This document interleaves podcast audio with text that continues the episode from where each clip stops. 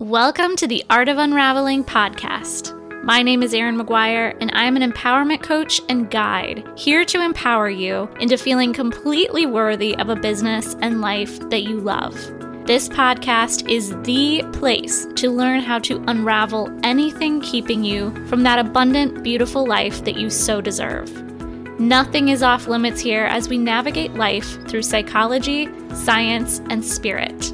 Let's get into today's episode. Welcome back to another episode of The Art of Unraveling. Today's episode is inspired, as a lot of them are, by things that happen to me in my own life, how I deal with them, how I unravel them, and so on and so forth. And this particular thing is one that I've been dealing with forever. And I know a lot of you are. And it's really just, I think, a societal thing, especially for women, but I know men deal with it too.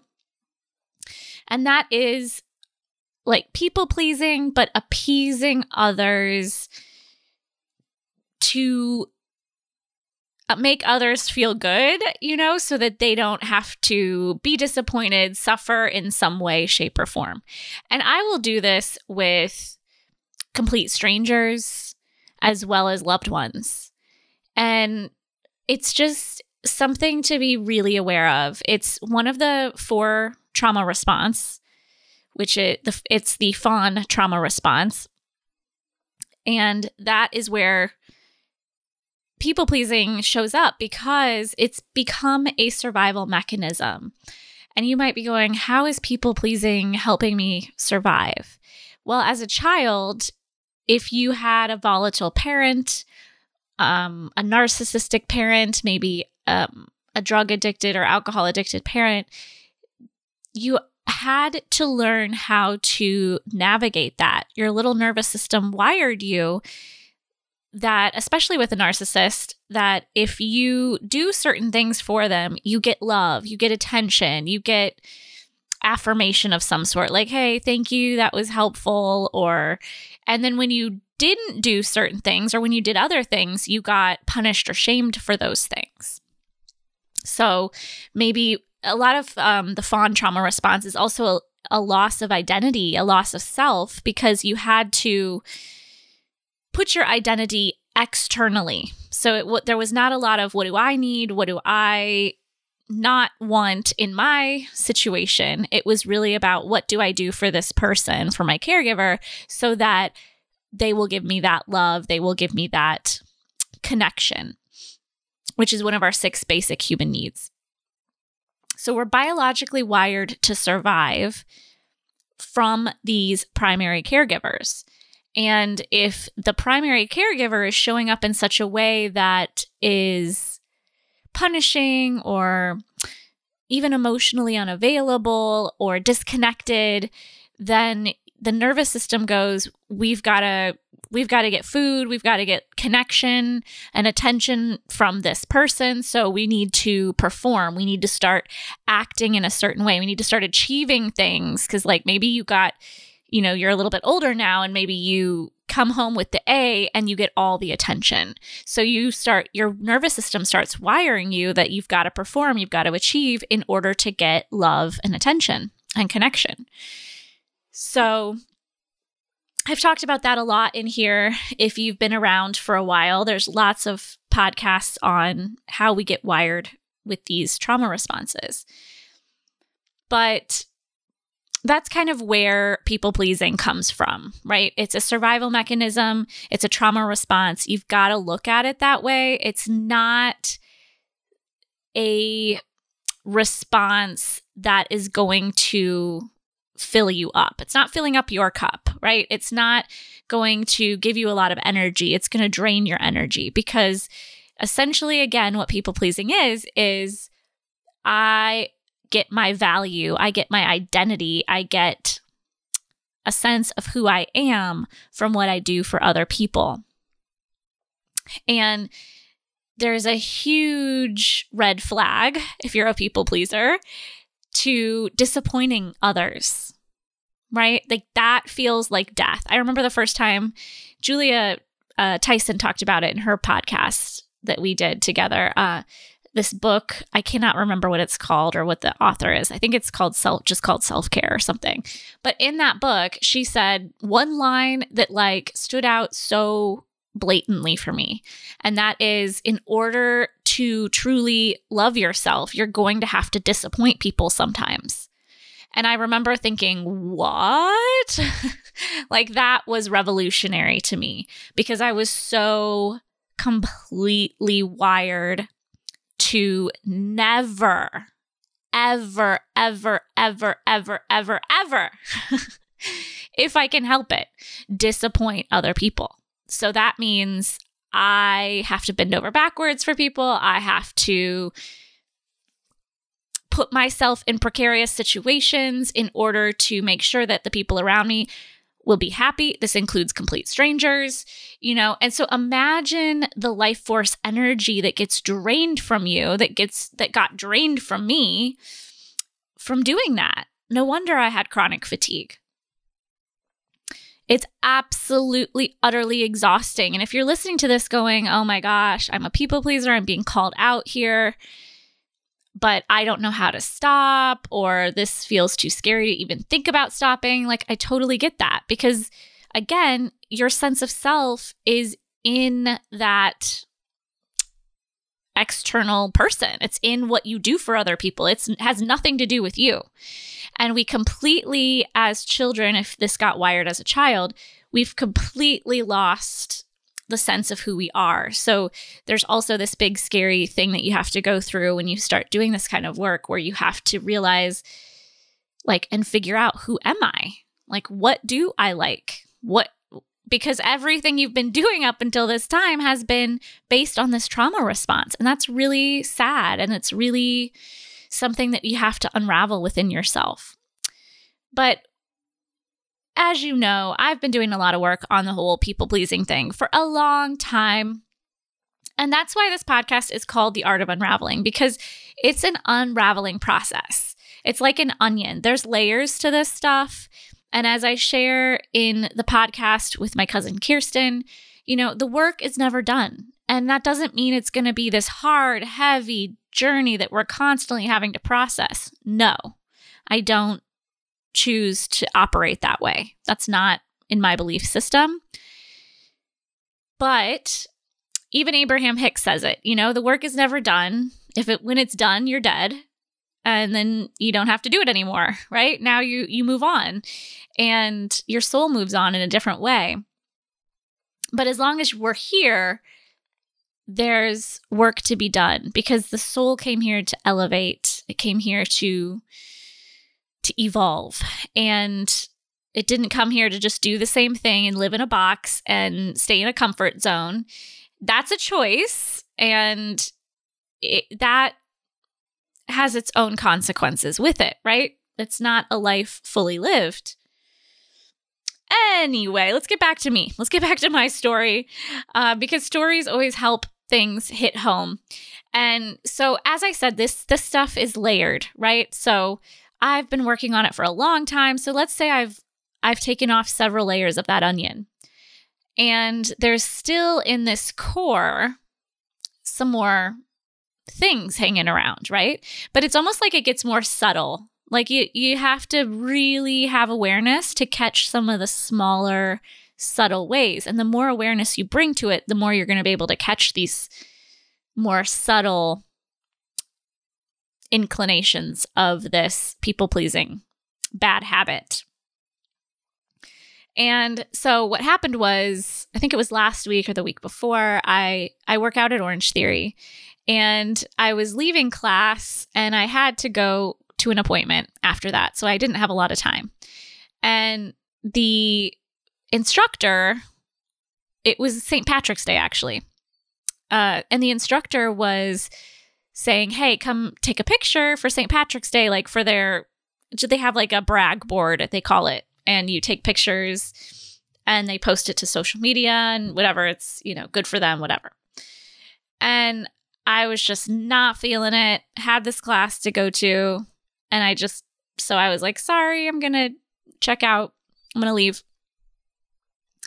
And I get in my car and I'm driving home and I'm feeling this fe- this like dread feeling. And my my brain is telling me, and I say my brain is telling me because we all have that internal voice, right? It's probably the voice of a parent or the voice, it's a voice of your own critic, but that critic gets developed because of trauma, because of things that happened to you, right? So it can be this voice and it's just trying to protect you. It's just a small part of you, it's a wounded part of you, or whatever, a small, younger you that has been taking up space in your mind because it's trying to protect you. So again, think about from what we what I talked about at the beginning.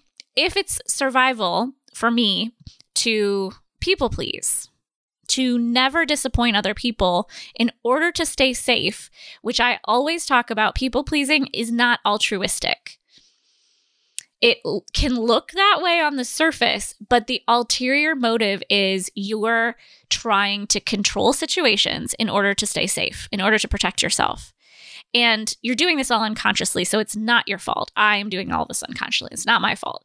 However, we have to really call it out and call it for what it is so that we can begin to change it because you don't change things from a place of the pattern continuing to to serve you in some way, right? You change by bringing a lot of awareness to the negative parts of that pattern. And then the brain goes, "Oh, this is causing us pain. Let's stop doing this." It's multifaceted, people. It's multifaceted to create change. This is just one element of that, okay? So I don't want you to think that you just do this and everything will be hunky dory. It's multifaceted. These trauma and stress patterns are so deeply wired that they require care. They require like dissection within yourself. They require a willingness to go within and really look at the places you're blocking yourself, the places you're blocking your life force energy, the places where you're blocking what you actually want in your life. And if you have that courage and that willingness, you will see massive shifts in your life. But it's it ain't easy. It ain't easy looking at this stuff. We know this. So I'm driving home and I'm feeling this sense of dread. And I'm like, okay, what is this all about? And I'm like, this internal critic in my head is going, you should have taken that picture. I bet he feels bad right now because you just left and didn't take the picture with him. And that probably makes him feel like not good enough.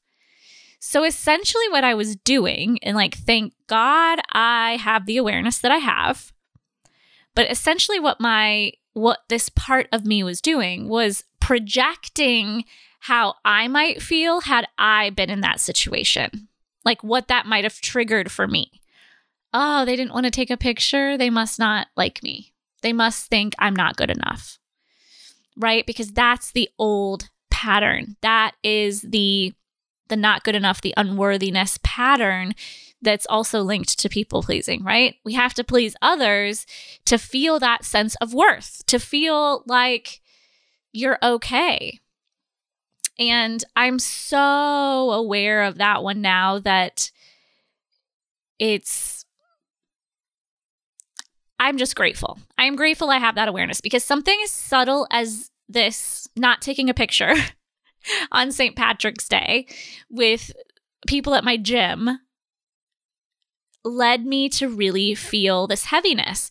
Now, I'm sitting there and I'm going through these feelings and I'm noticing the thoughts. If you remember from the past, we talk about your beliefs lead to your thoughts, your thoughts lead to, your, to lead to your emotions, and your emotions lead to your actions. So I'm kind of going through that process and I'm going, okay, like my thoughts are I'm a bad person. I made this person feel bad. You know, I'm telling myself a whole story that probably has gone on unconsciously for years and years and years. It's just that I'm bringing so much awareness to it in recent times that I've caught it. And so I just observed And by the way, if you're able to observe your thoughts and how you feel, then who's doing the observing? Right? It's your consciousness. You have a consciousness, you have a divinity within you that is so far beyond all of these stories that we've been telling ourselves. And so when you are observing that, that is your divinity, that is your consciousness that is observing. Okay. And that is a little mind blowing. But think about that. Who's doing the observing? Who's noticing that you're thinking these thoughts? Right? And if you can tap into that, that is your power. Like you are not these thoughts. You are not a people pleaser. You are not a perfectionist or whatever else thing that you come up with, right? You are consciousness in a human form, having an experience. And you get to change that. You get to rewire that. You get to shift that. So, as I was saying, I'm noticing these thoughts and these feelings, and I'm feeling heavy and I'm shooting all over myself. You know, I should have stayed and taken the picture. I should have done this. And then I like stopped and I'm like, but I didn't want to do that. I didn't want to take a picture. So I started kind of talking back to it. So I was like, so what you're basically saying is I should put myself in precarious situations and do things I don't want to do in order to please others, in order to not disappoint other people and make them feel a certain way. I should